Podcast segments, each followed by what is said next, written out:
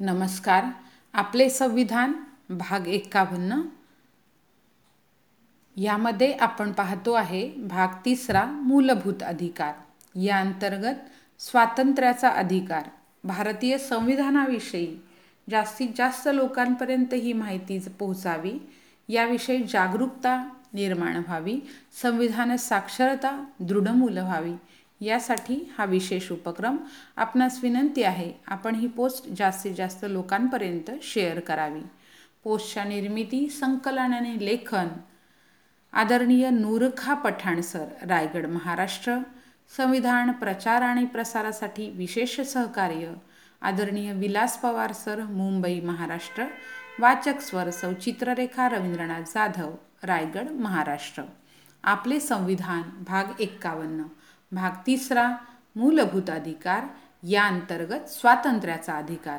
आपण अनुच्छेद बावीस सातनुसार प्रतिबंधात्मक निरोधन या संदर्भात संसदेद्वारे वेळोवेळी बनवलेल्या विविध कायद्यांविषयी माहिती घेत आहोत. या मागील भागात आपण सहा कायद्यांविषयी माहिती घेतली. आपण आता यापुढील कायदा कायदा क्रमांक सात याविषयी माहिती घेऊया. बेकायदेशीर क्रियाकला प्रतिबंध कायदा दोन हजार चार. Unlawful activities prevention act two thousand four कोणत्याही संशयित व्यक्तीला वा संघटनेला आतंकवादी घोषित करून त्यांना प्रतिबंध करण्यासाठी हा कायदा एकोणीसशे सदुसष्टमध्ये सर्वप्रथम अस्तित्वात आला.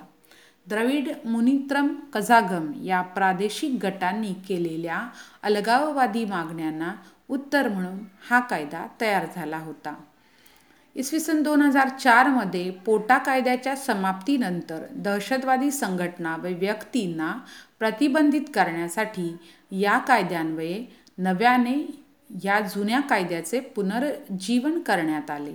यात संशयित व्यक्तीला एकशे ऐंशी दिवसांपर्यंत म्हणजेच सहा महिने आरोपपत्र दाखल करण्याची तरतूद आहे. जामीन देखील मिळत नाही. मृत्यूदंडापर्यंत शिक्षेची देखील तरतूद करण्यात आलेली आहे. सव्वीस नोव्हेंबर दोन हजार आठ रोजी मुंबई दहशतवादी हल्ल्यानंतर या कायद्यात दोन हजार आठ आणि दोन हजार बारामध्ये नुकतेच ऑगस्ट दोन हजार एकोणीसमध्ये अनेक दुरुस्त्या करण्यात आल्या. या दुरुस्तीनुसार या कायद्यान्वये गुन्हा दाखल करण्यात आलेल्या काही व्यक्तींमध्ये माहिती अधिकार कार्यकर्ते अखिल गोगाई नागरी हक्क कार्यकर्ते गौतम नवलखा अभ्यासक आणि आनंद अभ्यासक आणि कार्यकर्ते आनंद तेलतुंबडे आणि अलीकडचेच काश्मीरी लेखक आणि पत्रकार गोहर गिलानी पत्रकार नसरत जहारा जे न्यूजचे माजी विद्यार्थी उमर खालिद यांचा समावेश आहे. ह्या आरोप त्यांच्या माओवाद्यांचे दुवेपासून ते देशविरोधी सोशल मीडिया पोस्ट टाकण्यापासून हे दिल्लीतील दंगलींना भडकवण्याबाबत आहेत. हा या कायद्याचा देखील दुरुपयोग झालेला दिसून येतो. तब्बल पंच्याहत्तर टक्के लोक तपासांती निर्दोष असल्याचे सिद्ध झाले आहे. तसेच तसे बघायला गेले तर अनुच्छेद बावीस सातच्या आधारे वेळोवेळी बनवले गेलेले हे सर्वच कायदे नक्कीच चांगल्या हेतूने बनवले गेलेले आहेत. परंतु वास्तविकता मात्र वेगळीच आहे. या कायद्याचा मोठ्या प्रमाणावर दुरुपयोग झालेला सुद्धा दिसून येतो आणि त्यामुळे निर्दे निर्दोष लोक या कायद्याचे नाहक बळी पडतात. कित्येक वर्ष तुरुंगात राहिल्याने त्यांचे आयुष्य देखील उद्ध्वस्त होते.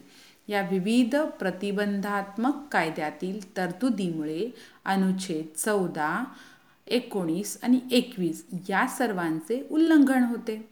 तसे बघितले तर आतंकवादी कृतीसाठी अगोदरच इंडियन पिनल कोडमध्ये अनेक कठोर कायदे आहेत.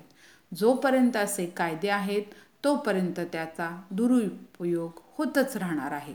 शेवटी बाबासाहेबांनी सांगितल्याप्रमाणे महामानव डॉक्टर बाबासाहेब आंबेडकर यांनी सांगितल्याप्रमाणे कायदा चांगला की वाईट हे तो राबवणाऱ्या हातांवरच ठरते हेच खरे आहे.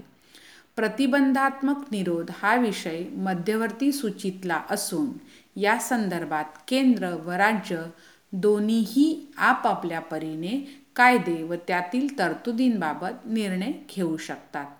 याविषयी आणखी माहिती आपल्याला विविध ठिकाणी अभ्यासाने मिळू शकते. या भागात इथपर्यंतच भेटूया पुढील भागामध्ये आपल्या भारतीय संविधानाविषयी अधिक अधिक माहिती मिळवण्यासाठी. जास्तीत जास्त लोकांपर्यंत ही पोस्ट शेअर करा आणि संविधान जागृतीसाठी आपले सहकार्य द्या ही विनंती. धन्यवाद.